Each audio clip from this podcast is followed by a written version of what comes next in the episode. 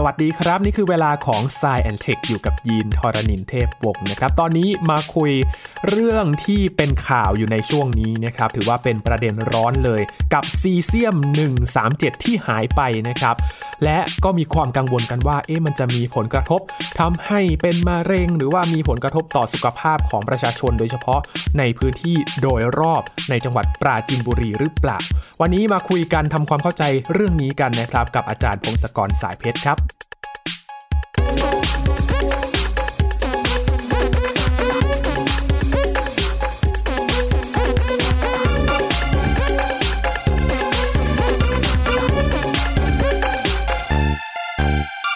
เรื่องนี้เป็นที่น่าตกใจเพราะว่า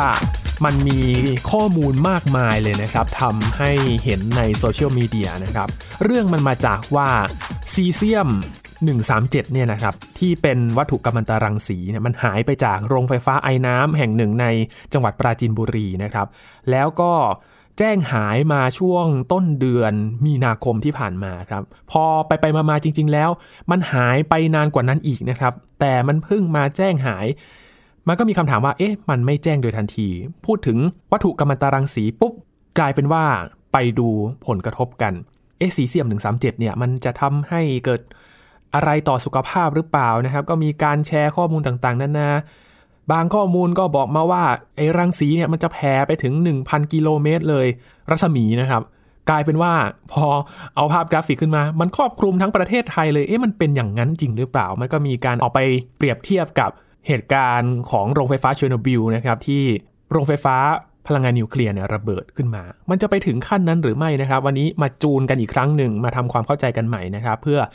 ข้อมูลที่ถูกต้องคุยกับอาจารย์พงศกรสายเพชรนะครับ สวัสดีครับอาจารย์ครับสวัสดีครับคุณยีนสวัสดีครับท่านผู้ฟังครับ อาจารย์ครับจนถึงตอนที่เราคุยตอนนี้นะครับ ก็ยังไม่รู้ว่ามันหายไปไหนกันแน่ มีแต่ร่องรอยของซีเซียมที่อยู่ในโรงหลอมเหล็กนะครับ จนตอนนี้ก็ยังไม่รู้ไปที่ไหน สร้างความกังวลให้กับคนในพื้นที่มาก ๆ เลยครับ อาจารย์ครับ เอางี้สรุปก่อนเลยการสปอยเลอร์ฟันธงครับคือปริมาณรังสีที่เกี่ยวข้องในกรณีนี้มันน้อยมากนะครับ เพราะฉะนั้นผลกระทบด้านสุขภาพไม่น่ามีนะ มันน้อยจนแบบมีโอกาสตายจากการไปเดินข้ามถนนมากกว่า เอางี้ดีกว่าอืนะมอย่างแรกอย่ากังวลครับนะคือจริงๆเนี่ยผมผิดหวังมากกับ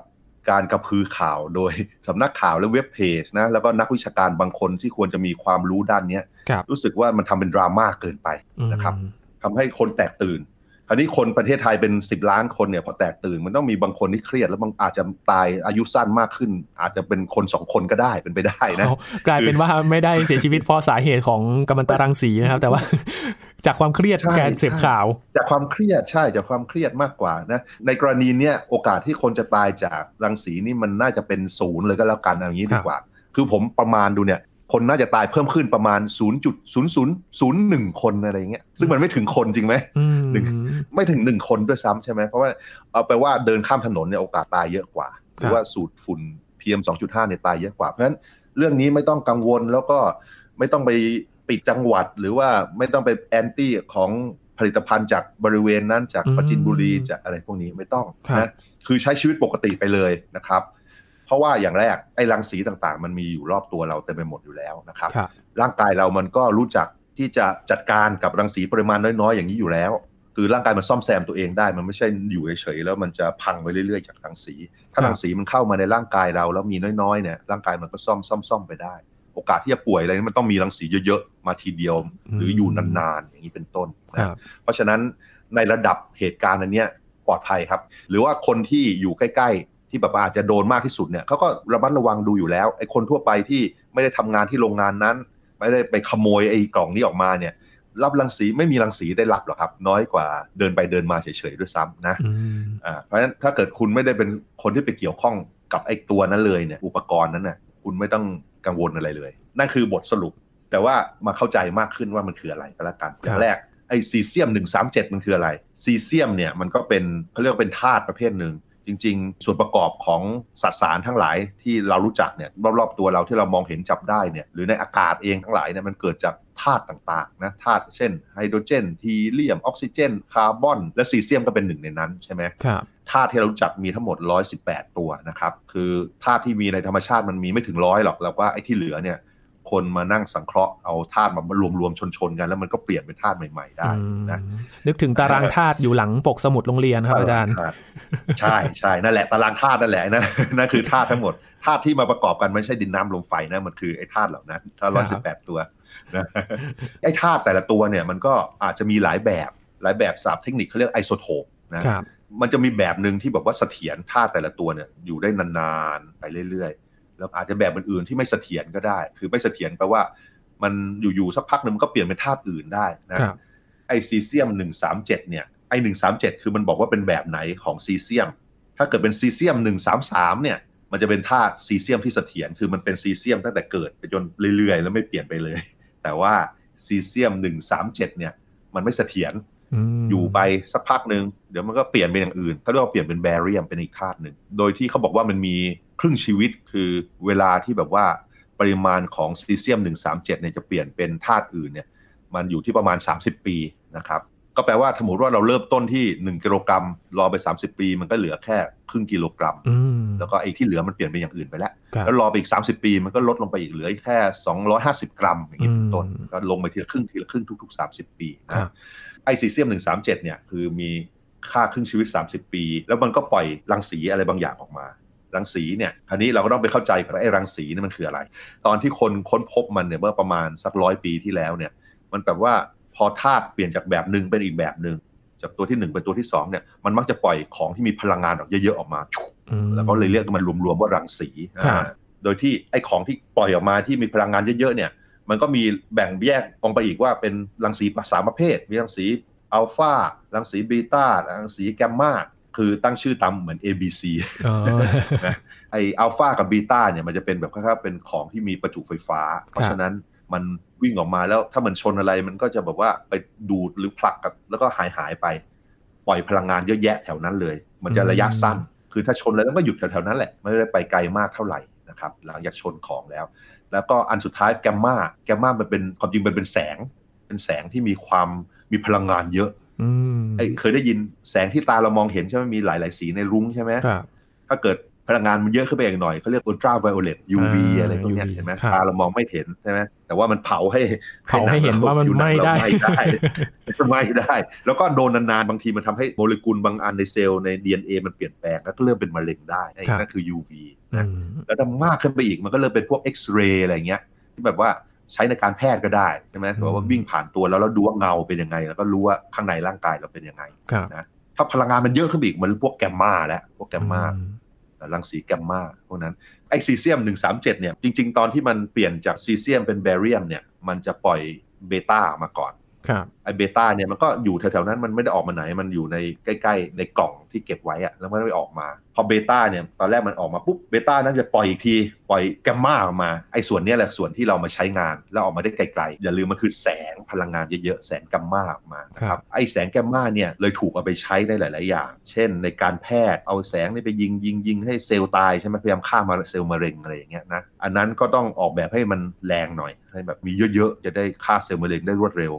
แล้วก็อีกอันนึงก็ใช้ในทางอุตสาหกรรม ใช้ในการวัดทั้งหลาย ใช้เหมือนกับเราถ่ายเอ็กซเรย์เลยอะแต่ว่าใช้แทนที่เป็นแสงเอ็กซเรย์เราใช้แสงแกมมาเพราะว่าสิ่งที่เราจะปล่อยแสงนี่วิ่งผ่านแล้วดูว่าเงามันคืออะไรเนี่ยก็คือมันเป็นพวกโลหงโลหะอะไรหนาๆอะไรใช่ไหมก็ต้องใช้แสงที่ทะลุทะลวงเยอะๆแล้วเราใช้เนี่ยแหละใช้แสงแกมมาพวกนี้นั่นเองครับในโรงงานในประเทศเราเนี่ยมันเป็นร้อยแห่งที่ต้องใช้มาตรวัดแบบนี้ เป็นอุปกรณ์ในการวัด วัดความหนาแน่นของหลาย ๆ อย่างอะในทางอุตสาหกรรมเนี่ยเรามีใช้กัมมาเนี่ยเป็นการวัดดูว่า ของที่อยู่ในหม้อต้มในท่อในอะไรในปล่องไฟอะไรต่างๆเนี่ยมันมีอะไรบ้างมีความแน่นแน่นเยอะแค่ไหนเราก็ใช้มันทั้งนั้นเลย เพราะฉะนั้นมันเป็นเรื่องปกติอยู่แล้ว อุปกรณ์พวกนี้มีประโยชน์มีประโยชน์มาก เพราะว่าในหลายสถานการณ์เนี่ยเราไม่สามารถจะวัดวัดนู่นวัดนี่ในโรงงานเราได้ด้วยวิธีอื่นเลย เพราะมันอาจจะร้อนเกินไป หรืออาจจะกัดกร่อนเกินไปอะไรเงี้ยเราก็แบบใช้เอาแสงเออฉายแล้วดูเงามัน ก็เลยต้องใช้รังสีอันนี้นั่นเองนะครับเช่นเดียวกับ CT สแกนไหมครับอาจารย์ อ่าใช่ใช่ซีทีก็ใช้แสงเอ็กซเรย์ซีทีสแกนใช้แสงเอ็กซเรย์เขาจะฉายในหลาย ๆ มุมฉายรอบ ๆ ตัวเราแล้วดูเงาในทิศทางต่าง ๆ แล้วมานั่งคำนวณว่าข้างในตัวเรามันต้องเป็นความหนาแน่นตรงไหนตรงไหนเป็นยังไงเงาถึงจะเป็นแบบนี้ก็คำนวณอีกอันนึงน่าจะใกล้ตัวที่สุดนะครับอาจารย์สแกนกระเป๋าก่อนขึ้นเครื่องบินใช่ใช่นั่นก็เหมือนกันนั่นก็ใช้เอ็กซเรย์ครับใช่ใช่หลักการเดียวกันเอางี้ดีกว่าหลักการเดียวกัน คือใช้แสงที่ทะลุทะลวง วิ่งผ่านของแล้วดูว่าเงาเป็นยังไง นั่นแหละครับนั่นคือแกมมารังสีแกมมาที่เราใช้จากไอซีเซียมนั่นเอง ความจริงมันก็มีธาตุอื่นๆ ที่ปล่อยรังสีแบบต่างๆ ออกมา เราสามารถเลือกใช้ได้ครับแต่ว่าอุตสาหกรรมและการแพทย์อาจจะใช้ซีเซียม 137 แล้วก็โคบอล60 อีกอันหนึ่งโคบอล60 คุ้นๆไหมก็เคยมีคนเอามาผ่ามานะอ๋อใช่มาแล้วก็ป่วยตายไปนะ อันนั้นคือใช้ในการแพทย์นั้นแรงขึ้นไปอีกหน่อย แต่ว่าในที่สุดคนป่วยตายก็หลักสิบเพราะว่าเขาแบบอยู่ใกล้เลยแล้วอยู่ติดเลย สัมผัสเลยอยู่นะสัมผัสเลยว่าโดนเยอะนะครับ แต่ในกรณีนี้ในทางอุตสาหกรรมเนี่ยความแรงมันน้อยกว่ากันเยอะนะ มันลดลงมาหลายร้อยเท่าอะ อีกอันหนึ่งก็คือ ถ้าดูปริมาณซีเซียมที่มันยังปล่อยรังสีอยู่เนี่ย มันอยู่ในหลักมิลลิกรัมนะ หลักมิลลิกรัมไม่ถึงมิลลิกรัม ครึ่งมิลลิกรัมด้วยซ้ำ เข้าใจยากมากเลยใช่ไหมมิลลิกรัมนี่มันหนึ่งส่วนพันกรัมมันน้อยมากๆ ถ้าเขี่ยมาอาจจะเป็นจุดๆเกือบมองไม่เห็นนะเป็นเกล็ดอะไรนิดเล็กๆเองนะ นั่นคือปริมาณสารที่เราเกี่ยวข้องในเหตุการณ์นี้ปริมาณมันน้อยอย่างนั้นนะครับ แต่ว่าทำไมเขาถึงต้องมีมาตรฐานป้องกันไม่ให้มันรั่วไหลอะไรต่างๆทำไม แม้ว่ามันจะน้อยมากๆเนี่ย ถ้าเกิดเราไม่รู้แล้วเราเอาไปกลืนกินเข้าไปนะ สมมติกลืนกินปุ๊บตอนที่มันเปลี่ยนร่างปล่อยรังสีเบต้าออกมาเนี่ย ถ้ากลืนเข้าไปนะ มันจะทำลายลำไส้ทำลายเราได้เยอะ แล้วเป็นมะเร็งได้ไอ้คนที่กลืนเข้าไปจะป่วยได้นั่นจะมีผล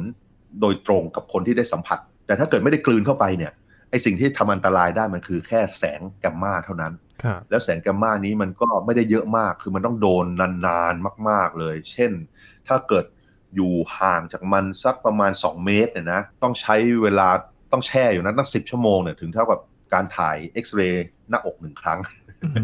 นะ มันอ่อนอย่างนั้นมันอ่อนอย่างนั้นนะไอ้ของพวกเนี้ยจะมีผลได้รวดเร็ว แล้วก็อาจจะไม่ค่อยดีเนี่ยเมื่อกลืนเข้าไป แต่ใครจะบ้ากลืนในแท่งนั้นเข้าไปจริงอย่างแรกนั่นก็เลยมีมาตรฐานว่า เวลาใช้พวกนี้มันก็ต้องรู้ว่ามันอยู่ที่ไหนแล้วก็จัดเก็บทำลายยังไงใช่ไหมแต่ว่าข้อเสียของเหตุการณ์นี้ก็คือ มันหายแล้วก็ไม่มีการรายงานกันใช่ไหมเส้นทางมันไปไหนไม่รู้ไม่ชัดเจน อืมใช่ไม่ไม่ชัดเจน แต่ข้อปลอบใจอันนึงของเราก็คือเรารู้ว่าปริมาณสารมันน้อยมาก จนกระทั่งไม่น่าจะเป็นอันตรายอะไรหรอกนะแม้ว่ามันจะรั่วไปยังไงก็ตามนะ แต่ว่านั่นแหละเราต้องล้อมคอกแหละเหตุการณ์นี้เกิดขึ้นแล้ว เราต้องไปดูว่ามันพลาดตรงไหนไอ้ที่แบบมีอีกเป็นร้อยแห่งเนี่ยที่ใช้พวกนี้จะได้ไม่มีเกิดเหตุการณ์อย่างนี้นะครับคราวนี้มาดูว่าตอนต้นที่เราสรุปไปว่าไม่ต้องห่วงเป็นเพราะอะไรเราเทียบกับ อุบัติเหตุโชนบิลแล้วกันครับโอ้อุบัติเหตุหลาย ๆ คนเนี่ยกลัวว่าเอ๊ะมันจะเป็นโชนบิลหรือเปล่าโอ้โหคนใช่ใช่ได้รับผลกระทบเป็นวงกว้างเลย ใช่เชอร์โนบิลเนี่ยเป็นอุบัติเหตุทางนิวเคลียร์ที่ร้ายแรงที่สุดที่เราเคยโดนเข้ามา อย่างแรกปริมาณรังสีที่ออกมาเนี่ยมันมากกว่าระเบิดนิวเคลียร์ที่สหรัฐไปทิ้งญี่ปุ่นในสงครามโลกที่สองเนี่ยที่ฮิโรชิมาเนี่ยประมาณสี่ห้าร้อยเท่านะมันเยอะอย่างนั้น ปริมาณรังสีมันมากกว่าระเบิดนิวเคลียร์ที่เคยใช้จริง ๆสี่ห้าร้อยเท่าครับ เยอะขนาดนั้น อย่างที่ 2 มันมีไฟไหม้แล้วมีการระเบิดตุ้มตั้มไม่ใช่ระเบิดนิวเคลียร์แต่ว่าเป็นการระเบิดของไอ้พวกกงพวกแก๊สพวกอะไรพวกเนี้ยเป็นอุบัติเหตุใช่ไหมครับก็กระจัดกระจาย มันทำให้สารเหล่านี้มันร้อนแล้วก็เป็นไอแล้วก็จะกระจายลอยเป็นอากาศเยอะใช่ไหมแล้วมันก็แพร่ไปทั่วเลยซีเซียมเนี่ยซีเซียมเวลามันจับตัวกับคอรีนธาตุอีกตัวเนี่ยมันจะละลายน้ำได้ดีคล้ายๆเกลือ มันเป็นเกลือประเภทหนึ่งมันก็แบบไปอยู่ในน้ำในอะไรได้ แล้ว พืชก็ดูดซึมเข้าไป สัตว์ก็กินเข้าไป แล้วคนที่ไปกินกินพืชกินสัตว์ก็สามารถกินเข้าไปได้อีกนี่คือข้อเสียของมัน แต่ทั้งนี้ทั้งนั้นคนที่ตายจากเหตุการณ์นี้เนี่ยมันอยู่ที่หลักพัน มีคนประมาณตั้งแต่ประมาณ 3 0 0พันถึงหมื่นหนึ่งอะไรเงี้ยนะแล้วแต่คนที่ประมาณมันเดายากมันอาจจะตายด้วยสาเหตุอื่นก็ได้ใช่ไหมแต่ว่าทั้งหมดนี้มันตายหลักพันครับแล้วไม่ใช่ตายทีเดียวหมดเลยนะ คือมันเป็นแบบว่าเขาป่วยตายใน 30 ปีต่อมาอัตราการตายเพิ่มเท่าไหร่อะไรเงี้ยแล้วก็ประมาณออกมา นั่นแหละ 30 ปีตายประมาณ 3,000ก็แล้วกันตีว่าอย่างนั้นนะก็ลองเทียบดูประเทศไทยเรา เราตายจากอุบัติเหตุปีละประมาณหมื่นสองหมื่นอุบัติเหตุบนถนนใช่ไหมปีละหมื่นสองหมื่นแล้วก็ไอพีเอ็มสองจุดห้าที่เราตายเนี่ยที่เราเราน่าจะตายปีละหลักหมื่นเหมือนกัน อันนี้มาจากการประมาณ ส่วนใหญ่จะเป็นคนที่แบบว่าสุขภาพไม่ค่อยดีอะไรอยู่แล้ว แล้วมันจะตายเร็วขึ้น นะครับ พอมีคนประมาณคำนวณมาเนี่ยก็น่าจะอยู่หลักหมื่น เพราะว่าทั้งโลกจะตายประมาณหลักล้านแล้วประเทศเราก็เป็นประเทศหนึ่งที่พอลูชันค่อนข้างจะมากกว่ามาตรฐานไปนิดนึงนะอากาศเขาสะอาดกว่าเขาไม่ค่อยตายไงประเทศเราก็เลยจะตายประมาณนั่นแหละหนึ่งเปอร์เซ็นของประชากรโลกอะหนึ่งเปอร์เซ็นก็หลักหมื่นอะประมาณนั้น เพราะฉะนั้นเราจะตายจากสาเหตุที่ใกล้ ๆ ตัวเราจากอุบัติเหตุจากบนถนนหลักหมื่นสองหมื่นแล้วก็ตายจาก อากาศไม่สะอาดอีกหลักหมื่นเหมือนกันครับแต่ว่าเชอร์โนบิลรุนแรงที่สุด นิวเคลียร์เยอะที่สุดตายเพิ่มขึ้น ในเวลา 30 ปีแค่ประมาณหลักพัน หลัก3,000ไม่ถึงหมื่นด้วยซ้ำเพราะฉะนั้นจะเปรียบเทียบได้ว่าที่เราตายอยู่ทุกวันในประเทศไทยแล้วเนี่ยมากกว่าเชอร์โนบิลเป็น 10 เท่าอยู่แล้วนะครับข้อแรกข้อที่ 2 ไอ้ปริมาณสารกัมมันตรังสีเนี่ยซีเซียมอะไรของเราเนี่ยมันน้อยกว่าที่เชอร์โนบิลเป็นหลักล้านเท่า นะอืมเพราะฉะนั้นต่อให้มันมีเท่าเชอร์โนบิลเราก็จะตายเพิ่มขึ้นเป็นหลักพันอันนี้ดีกว่า นี่มันลดลงไปล้านเท่าเพราะฉะนั้นมันไม่ตายหรอก มันไม่มีใครใครตายจากเหตุการณ์นี้แน่นอน ข้ามถนนเสี่ยงกว่า เดินไปเนี่ย เดินไปซื้ออาหารหน้าบ้านเนี่ยโอกาสตายมากกว่าเยอะอืมเพราะฉะนั้นไอ้ภาพแผนที่ที่เขาแชร์กันเนี่ยโอ้โหหนึ่งพันกิโลเมตรแค่รัศมีนะครับอาจารย์รัศมีหนึ่งพันกิโลเมตรไม่น่าใช่แล้วนั่นนั่นมันไม่ใช่ครับไม่ใช่ ถ้าปริมาณสารแค่เนี้ยแล้วกระจายไปพันกิโลมัน มันน้อยกว่าเรากินกล้วยจริงๆนะเราซื้อกล้วยมาเนี่ยกล้วยมีโพแทสเซียมเยอะใช่ไหมโพแทสเซียมมันดีต่อร่างกายใช่ไหมครับแต่มันก็จะมีบางอะตอมคือบางส่วนของน้อยๆ มาก ๆ ของโพแทสเซียมในกล้วยเนี่ยมันก็แผ่รังสีออกมานะโอ้แต่มันน้อยมากคุณไม่ต้องห่วงนั่นแหละนั่นแหละข้อคือรังสีจากการกินกล้วยเยอะกว่าอีกเพราะอืมเราไม่มีอะไรอยู่แล้ว ไม่คมีรับปัญหา คือรังสีถ้ามันน้อยพอเนี่ยมันไม่เป็นไรเลย อย่าลืมร่างกายเราซ่อมเป็นเสมอนะครับ ถ้ามันน้อยต่ำกว่าระดับหนึ่งเนี่ยโอเคไม่เป็นไร เพราะฉะนั้นอาหารของเราก็มีรังสีพวกนี้อยู่แล้ว ครับ ถ้าเกิดเราอยู่ในตึกที่ทำจากหินทางคอนกรีตอะไรเนี่ยมันก็มีรังสีบางอย่างปล่อยออกมาอยู่แล้วเหมือนกัน อืมแต่ถ้ามันน้อยมากพอไม่เยอะเกินไปไม่เป็นไรนะคครัรับ บจริง ๆ คือผู้ที่ได้ผลกระทบอย่างเงี้ยจากการท่องเที่ยวจากอะไรน่าจะฟ้องคนปล่อยข่าวซะหน่อยเนาะมันอืมมันทำให้คนแตกตื่นแล้วเสียหายทางเศรษฐกิจจริงจังอะครับใช่อไหมย่างมีข่าวที่เออปราจินบุรีเนี่ยก็เป็นพื้นที่ปลูกผลไม้แห่งหนึ่งในภาคตะวันออกด้วยนะครับ อาจารย์อืมมีข่าวว่าโหอืมขายไม่ได้เลย เพราะว่าลูกค้าเขากังวลเรื่องผลกระทบจากรังสีกลายเป็นว่าเจ้าของสวนอะไรเนี่ยตกหวบเลยนะครับ ยอดขายหายไปเลย ใช่ใช่นี่แหละ จริง ๆ ผมคิดว่าในต่างประเทศมันฟ้องกันได้ ผมไม่รู้เมืองไทยฟ้องกันได้หรือเปล่าไอ้เรื่องอย่างเงี้ยอยู่ๆอยู่มาทำลายธุรกิจอะครับโดยไม่มีเหตุผลอันควรเลย มันเป็นการกระพือข่าวหายอดไลค์ชัด ใช่ไหมๆแล้วก็ไปเอาคนที่นักวิชาเกินคือเกินเอ้ยคือคือพูดอะไรเกินไปหมดโอ้พูดแบบทางทฤษฎีในเชิงแบบอู้ถ้าเป็นเชอร์โนบิลได้เกินนี้แต่มันไม่ใช่เชอร์โนบิลมันน้อยกว่าเป็นล้านเท่า จริง ๆ ประมาณ 50 ล้านเท่า ไม่ใช่ล้านเท่าเลยซ้ำโอ้ที่ผมพูดล้านเท่า เพราะว่าเพื่อแบบว่าเป็น conservative ประมาณการแบบเลวร้ายที่สุดเนี่ยล้านเท่า จริงๆมันประมาณ 50 ล้านเท่าน้อยลงไป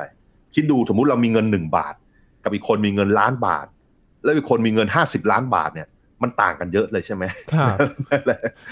นั่นแหละ นั่นคือสเกลอัตราส่วนของความเสียหายเชอร์โนบิลคือพวกที่มีเงิน 50 ล้านบาท แล้วพวกเรามีเงิน 1 บาท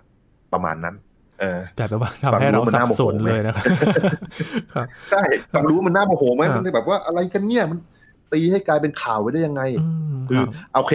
ข่าวเนี่ยควรจะไปดูว่าไอ้ขบวนการทำไมมันหลุดรอดได้อืมทำไมมันถึงมีคนบ้าหรือคนโง่ที่ไปขุดเอาไอ้นี่งัด อันนี้มาขายได้เออนะครับ แล้วการค้นพบนี่เราได้ข่าวว่าในข่าวผมไม่รู้จริงหรือไม่จริงนะที่บอกว่าคาแคร์คนที่ล้างรถเขาบอกว่าเขาเห็นในท่อนี้ก็เลยนำไปสู่การค้นพบว่าไปที่ไหนที่ไหนตามรถตามอะไรได้ อันนี้ไม่ไม่แน่ใจใช่ไหมอืมแล้วก็การสื่อสารของทางหน่วยงานต่างๆเนี่ยมันอาจจะปรับปรุงได้ดีกว่านี้ครับคือผมก็เดาว่ามันอาจจะบอกว่าคนที่ทำงานจริงอะเขารู้ว่ามันอันตรายแค่ไหนซีเรียสแค่ไหนครับต้องใช่ไหมเขาอาจจะชิวๆมากไงครับว่าโอเคมันไม่อันตรายมากอืมเขาแต่ตรงนี้เนื่องจากเขามีความรู้ แล้วเขาชิวแล้วเขาไม่ได้บอกชาวบ้าน ชาวบ้านก็แบบผูกข่าวกระพือโดนใส่หัวเข้าไปแล้ววิธีก็เลยการไปสื่กัอนใหญ่สารใช่ไหมออกมา วิธีการสื่อสารอันนี้อาจจะต้องปรับปรุงนะมันจะครับทำให้ประชาชนไม่เครียดตายด้วยอืมนะครับอันนี้ก็ต้องไปแก้ไขมันมีส่วนบกพร่องนั่นแหละนะแต่ว่าครับไอ้ส่วนที่ต้องกลัวจริงๆจากรังสีมันไม่มีหรอกครับอืมนะครับ เพราะว่าถ้าดูจากก็การใช้งานในชีวิตประจำวันเนี่ยเรามีรังสีมากมายเลยครับ ถ้านึกถึงใกล้ ๆ ตัวเนี่ยเราไปโรงพยาบาลเราก็ต้องไปเอ็กซเรย์อย่างนี้ แล้วก็มีเขาเรียกว่านักเทคนิคการแพทย์ใช่ไหมครับ ที่เขาดูนักรังสีวิทยาใช่ทำงานอยู่ตรงนั้นอยู่แล้วเนี่ย เราก็รู้ว่าประโยชน์มันมีเยอะแต่มันก็มี อันตรายที่ต้องระวังใช่เขามีวิธีป้องกันกันยังไง ใช่ครับ คือไอ้ของพวกเนี้ยนะ เวลาอยู่ห่างๆ มันก็ดีแล้วล่ะ ความเข้มข้นก็น้อยลงไปตามระยะทางอย่างแรกใช่ไหมครับถ้าไปอยู่ติดกันเลยก็ทุกรังสีที่ออกมาก็โดนตัวคุณเลยใช่ไหมแต่ถ้าอยู่ห่างมาเมตรหนึ่งสองเมตรสิบเมตรรังสีส่วนใหญ่ก็ไม่โดนตัวคุณแล้วไม่เป็นไรแล้วครับและอย่างแรกคือระยะทาง แล้วก็อากาศที่มันอยู่รอบๆเนี่ยมันเป็นส่วนป้องกันด้วยนะบางทีรังสีวิ่งมาแล้วก็ชนชนอากาศแล้วมันก็หมดฤทธิ์ไปใช่ไหมมอากาศก็แบบเหมือนเกราะบางๆแบบหนึครังบได้ นี่คือระยะทางข้อแรก อย่างที่สองคือมันสามารถหาอะไรมากั้นได้หลายแบบครับนะเช่นใช้ตะกั่วที่ใช้ใช้ก็ใช้ตะกั่วเพราะมันมันหนาแน่นดี มันมีอืมจำนวนอะตรงอะตอมอะไรแถวๆนั้นเยอะคอยบล็อกอะคอยบล็อกเยอะนะแล้วก็ราคาไม่แพงความจริงใช้ทองอะไรก็ได้ใช้ยูเรเนียมแต่ทองน่าจะแพงแต่นะว่าของเนี่ยแพงน่าจะหายไปก่อนด้วยครับอาจารย์อ่าใช่มันจะหายก่อนนั่นแหละครับ ก็ใช้ของพวกนี้ครับกันนะ อย่างห้องเอ็กซเรย์อะไรเงี้ยครับที่เราไปรับโรงพยาบาลเนี่ยเขาก็บุด้วยตะกั่วกันไม่ให้มันออกมานะอืมในกรณีนี้ก็เหมือนกันนะครับ ในภาพในข่าวอีกอันที่มีคนด่าเยอะเลย มีเอาผ้าผ้าพลาใบสติกไปบังใช่ไหมผ้าใบไปบัง จริง ๆ คือผ้าใบนั้นน่ะมันกันรังสีไม่ได้หรอกครับแต่ว่ามันกันไม่ให้คนเข้าไปใกล้ๆ นะครับอืมแล้วก็กันไม่ให้แบบว่าฝุ่นหรืออะไรไปรบกวนอะไรอย่างเงี้ยนะครัแต่บว่าไม่ให้มีอากาศถ่ายเทอะไรแถวนั้นมันได้ดีอะนะคือจริง ๆ อย่างนี้การที่คนไม่เข้าไปใกล้ปุ๊บเนี่ยรังสีที่จะโดนคนมันไม่มีแล้วอะน้อยมากครับคืออย่างที่เราพูดกันคือสมมุติว่ายังไม่ได้เจือจางเลยเลย เอาไอ้ก้อนนั้นแกะมาจากโรงงานเป๊ะๆเลยนะ แล้วก็มาส่องหัวเราเลยห่างห่างจากหัวเราสองเมตรกันแล้วกันเอาสองเนี้ยมันต้องส่องตั้งสิบชั่วโมงถึงจะเท่ากับ ไปถ่ายเอ็กซเรย์หนึ่งครั้งใช่ไหมอืมหนึ่งภาพ เพราะฉะนั้นถ้าเกิดมันห่างไปกว่านั้น สมมติมันเจือจางอยู่ในเหล็กที่ถลุงในฝุ่นผงอะไรผงเหล็กอะไรแถวนั้นเนี่ยห่างมาสักห้าเมตรสิบเมตรเนี่ยมันรอกันเป็นปีนะกว่ามันเท่ากับเอ็กซเรย์ได้อะครับใช่ไหมนี่คือสิ่งที่เขาพยายามทำเขาไม่ได้ป้องกันไม่ให้รังสีวิ่งผ่าน แต่ว่าเนื่องจากเพราะอยู่ๆห่างมากพอความเข้มข้นมันน้อยมาก ไม่ต้องห่วง แล้วก็พอห่างมากพอ 5 เมตร 10 เมตรเนี่ยไออากาศที่อยู่ระหว่างเรากับซีเซียมเนี่ยมันก็เป็นตัวที่ช่วยทำให้รังสีลดไปได้เยอะเหมือนกันอืมมันก็ปลอดภัยมากคือคนที่รู้เขาจะชิลมากไงครับนี่แหละ อันนี้คือข้อเสียอันหนึง พอรู้มากแล้วไม่บอกชาวบ้านชาวบ้านอืมมันมีช่องว่างก็อยู่นะครับ ระหว่างคนที่อืมเขาชอมีบข้อมูลกับคนที่อืมเขายังไม่ทราบข้อมูล ใช่ใช่อันนี้ต้องไปบอกเขาไง ถ้าบอกปุ๊บคนจะได้แบบไม่ต้องตกใจแล้ว เออไม่อืมแล้วคนจะได้แบบมีสมาธิไปฟ้องไอ้คนที่ปล่อยข่าวให้เสียหาย เอาสักหน่อยอืมเออครับใช่ไหมเพราะอย่างที่อาจารย์เล่าให้ฟังว่าธาตุต่างๆ เนี่ยมันมีรังสีแผ่ออกมา ระยะเท่านี้เท่านี้ อันนั้นคือในกรณีที่มันไม่มีอะไรมาปิดบังเลย แต่ถ้ามันยิ่งมีสิ่งที่มาคอยขวางอยู่เนี่ย มันก็จะทำให้ลดอืมโอกาสการแผ่รังสีออกไปไกลขึ้นกว่าเดิมด้วใช่ยใช่ครับ มีอะไรบังมันก็ลงไปเรื่อยๆเรื่อยๆครับครับมีโลหะบังมีรถบังเนี่ยก็ลงไปเรื่อยๆ แล้วในกรณีนี้สารเริ่มต้นมันน้อยมากครับนะสารเริ่มต้น หลักมิลลิกรัมนะ มันไม่ใช่กรัมด้วยซ้ำนะอืมอืมถ้ากรัมของเป็นกรัมนี่ก็อาจจะแบบว่าปลายนิ้วก้อยของเราใช่ไหมครับนั่นแหละแบ่งปลายนิ้วก้อยเราเป็นพันส่วนอย่างเงี้ยมองเห็นมากอืมใช่ไหมอืมนั่นแหละ มันน้อยอย่างนั้นเลยครับแล้วก็หรือดูเคสแย่ที่สุดอย่างเชอร์โนบิลอะก็ตายแค่หลักพันใน 30 ปีใช่ไหมครับเทียบอะไรไม่ได้เลยกับการตายบนถนนของประเทศไทยหนึ่งปี ซึ่งอืมเป็นหลักหมื่นเทียบอะไรไม่ได้เลยกับการตายจากอากาศ มีฝุ่นครับซึ่งหลักหมื่นเหมือนกันในประเทศเรา อย่างเงี้ยไอ้เรื่องที่ควรจะตื่นเต้นไม่ไปตื่นเต้น เนี่ยจริงๆเราควรจะตื่นเต้นมากเลยทำไมเราต้องตายเป็นหมื่นต่อปีบนถนนอืมทำไมเราต้องตายเป็นหมื่น เพราะว่าสูดอากาศที่ช่วยกันเผาอยู่ตอนเนี้ยเผาฝุ่นเข้ามาเนี้ยต้องไปโฟกัสแก้เรื่องนั้นดีกว่า ไอ้เรื่องรังสีตอนเนี้ยไม่มีไม่มีเรื่องอะไรต้องตื่นเต้นเลยของเราอ่านะเนี่ยแล้วมันทำให้ มีปัญหาเพราะว่าจริงๆไอ้การผลิตไฟฟ้าจากเชื้อเพลิงนิวเคลียร์ทั้งหลายเนี่ยมันเป็นเชื้อเพลิงที่ค่อนข้างสะอาดนะคือจริง ๆ แล้วเราโดนรังสีจากการเผาเชื้อเพลิงถ่านหิน หรือเชื้อเพลิงแก๊สธรรมชาติเนี่ยเราได้รับรังสีจากการเผาพวกนั้นมากกว่าด้วยซ้ำเพราะว่าพอเผาเผาแล้วของนี้ก็ลอยลอยแล้วก็สูดหายใจเข้าไปอืมใช่ไหมเออแต่ว่าไอ้พวกนิวเคลียร์มันใช้เชื้อเพลิงเป็นธาตุที่แบบเป็นของแข็งแล้วมันก็เก็บอยู่ข้างในตลอดเพื่อไปต้มน้ำครับเอาความร้อนไปต้มน้ำ แล้วมันก็มีการจัดการมีมาตรฐานที่ดีกว่า เนี่ย คนพอได้ยินคำว่านิวเคลียร์ปุ๊บก็ไปคิดถึงระเบิดนิวเคลียร์ตกคิดใจถึงเชอร์โนบิลตกใจ เพราะว่าอย่างประเทศนี่ที่แหละใช้กันเนี่ยคือผมฝรั่งเศสก็ใช้ไฟฟ้าจากนิวเคลียร์ใช่ไหมอืมครับอาจารย์ใช่แต่ใช่เหมือนฝรั่งเศสใช้ส่วนใหญ่ด้วยอ่าอ่าใช่ไหมแล้วเหมือนพอเกิดเป็นไปเชอร์โนบิลขึ้นเนี่ยเหมือนมีผลกระทบเอฟเฟกตามมานั่นก็คือว่าประเทศที่มีแผนที่จะสร้างโรงไฟฟ้านิวเคลียร์เนี่ยโอ้โหต้องพับโครงการกันไปหลายที่เลยใช่จริง ๆ ก็คือจำจะเห็นได้ว่าผู้บริหารในฝรั่งเศส เนี่ยเขาฉลาดกว่าผู้บริหารในเยอรมันและญี่ปุ่นอืมคือเขาจะเอาตัวเลขมาคิดกันจริงๆครับว่าเฮ้ยมันความเสี่ยงมันเป็นยังไงยังไงยังไงใช่ไหมแล้วทำวิธีอื่นแล้วจะเป็นยังไง เนี่ยก็คือจำได้ว่าสิบกว่าปีที่แล้วที่นั่นใช่ไหมฟุกุชิมะใช่ไหมครับที่สึนามิมีสึนามิแล้วเราโรงไฟฟ้าแล้วรั่วมาเนี่ยไอ้นั่นก็เหมือนกันแต่จริงๆมันน้อยกว่าเชอร์โนบิลเยอะเป็นสิบเท่านะแล้วก็พอเกิดปุ๊บทุกคนก็โอ้กลัวกันใหญ่เลยอย่างญี่ปุ่นเขาก็เลิกใช้ไฟฟ้าจากนิวเคลียร์ไปเลยเนี่ยไฟฟ้าจะไม่พอแล้วก็ เอาต้อง import พวกเชื้อเพลิงไปเผาอะพวกถ่านหินพวกแก๊สอะไรเงี้ย แล้วก็ได้รังสีมากขึ้น แล้วไฟก็ไม่พอด้วย ตอนนี้เขาเริ่มมีไอเดียเริ่มผ่านคุยกันในทางกฎหมายแล้วว่าจะเปิดดีไหม เปิดเอาใหม่ดีกว่า หรืออย่างเยอรมันเงี้ยอยู่ๆก็หยุดใช้ไฟฟ้าอย่างนิวเคลียร์ดีกว่า แล้วก็ไป import แก๊สจากรัสเซียเพิ่มอะไรเงี้ยนั่นแหละสิบปีที่แล้วแล้วก็ ก็แพงขึ้นต้นทุนพลังงานมากเพิ่มขึ้น แล้วก็ตอนนี้ก็ห่วงอันตรายมันก็เพิ่มขึ้นด้วย ตอนนี้ก็ห่วงแก๊สจากรัสเซียหลังจากสงครามด้วยนะครับว่าไม่มีแก๊สใช้มาผลิตพลังงานใช่ แต่ว่าฝรั่งเศสอยู่เฉยเขาเข้าใจดีกว่าเนี่ยมันเป็นอย่างนี้ดีอย่างนี้อยู่แล้วคุณจะไปยุ่งอะไรกับมันเป็นต้น เนี่ย คืออย่างเงี้ยคนเราจะไม่คิดเชิงปริมาณใช่ไหมคนเราจะคิดด้วยอารมณ์อารมณ์บอกว่ายังไงเอาคิดตามแล้วไปหาหลักฐานมายืนยันไอ้สิ่งที่เราตัดสินใจไปแล้วด้วยอารมณ์ แต่ว่าถ้าเกิดคิดเชิงปริมาณด้วยเหตุด้วยผลเนี่ยเราก็จะค่อยๆได้การตัดสินใจที่มันดีกว่า แล้วก็ไม่ตื่นตูม เรารู้ว่าอะไรอันตรายแค่ไหน อย่าลืมว่าของทุกอย่างเนี่ยมันมีโทษทั้งนั้นถ้าว่ามันไม่พอเหมาะพอดีคือถ้าปริมาณมันเยอะไปหรือน้อยไปมันจะมีโทษ ในกรณีหลังสีเนี่ย ถ้าน้อยๆ มันไม่เป็นอะไร แต่ท่านมากเกินไปเราก็จะเริ่มป่วยเริ่มตายได้ เราก็ต้องรู้ว่าไอ้เริ่มป่วยเริ่มตายมาอยู่ที่ตรงไหนครับแล้วก็ปริมาณที่เรารับต่อวันต่อปีอะไรมันเป็นเท่าไหร่ คือปริมาณโดยปกติที่เรารับรังสีเนี่ยมันรับน้อยมากอยู่แล้ว ทุกๆ กรณีที่จะมีรังสีรั่วไหลเราก็ควรไปดูว่ามันเยอะรั่วไหลเยอะแค่ไหนความเสี่ยงแค่ไหนต่างๆ ไม่ใช่ว่าตีโพยตุยพายไปเลยว่า ทุกครั้งที่รังสีรั่วไหลมันเท่ากับการระเบิดของโรงไฟฟ้านิวเคลียร์เชอร์โนบิลมันต้องคิดเชิงปริมาณแบบนี้ไม่ใช่ว่าตัดสินใจด้วยอารมณ์ก่อนแล้วค่อยไปหาอะไรมาอ้างอิงไม่ใช่ นะเพราะว่าถ้าเอาจริง ๆ แล้วเนี่ย ผลกระทบที่เขาบอกว่าเป็นมะเร็งเนี่ย อะไรมันคือปัจจัยที่ทำให้มันก่อมะเร็งขึ้นมาครับอาจารย์อ๋อไอปัจจัยที่ก่อมะเร็งก็เพื่อว่าไอรังสีที่วิ่งเข้ามาเนี่ยครับมันมีพลังงานเยอะใช่ไหมบางทีมันก็ชนกับโมเลกุล DNA ในเซลล์ของเรา ชนเซลล์ของเราก็แล้วกันพอชนปุ๊บแล้ว DNA เซลล์มันก็มีการผ่าเหลามีการกลายพันธุ์แล้วก็ เซลล์มันก็เติบโตผิดปกติ เซลล์ส่วนใหญ่ก็ตายไปแบ่งตัวแล้วตาย แต่เซลล์บางตัวมันแบ่งตัวแล้วไม่ตาย แต่ว่ามันผิดปกติไปแล้วกลายเป็นเซลล์มะเร็งมันก็โตตุ๊บตุ๊บตุ๊บตุ๊บกลายเป็นมะเร็งไปครับอันนี้คือขบวนการที่มันทำให้เกิดครับคือพลังงานในแสงหรือในอนุภาคที่มันปล่อยออกมาในรังสีเนี่ยพอไปชนเซลล์แล้วบางทีเซลล์บางตัวมันกลายพันธุ์ได้แล้วก็กลายเป็นเซลล์มะเร็งครับนะครับ แต่ปกติเราโดนอยู่แล้วนะคือเราอยู่เฉยๆนะเราก็โดนรังสีนู่นรังสีนี่ชนร่างกายเรา แล้วก็ระบบภูมิคุ้มกันของเรา มันก็ทำการจัดการ มันจะเห็นว่าเซลล์นี่ผิดปกติ มันก็จัดการทำลาย ส่งสัญญาณไปบอกช่วยฆ่าตัวตายด้วย แล้วมันก็ฆ่าตัวตายกัน แล้วก็ยกเว้นเซลล์มะเร็ง คือเซลล์มะเร็งเนี่ยบางทีมันบางทีมันรอดมาได้ ภูมิคุ้มกันของเราไม่ได้ฆ่ามัน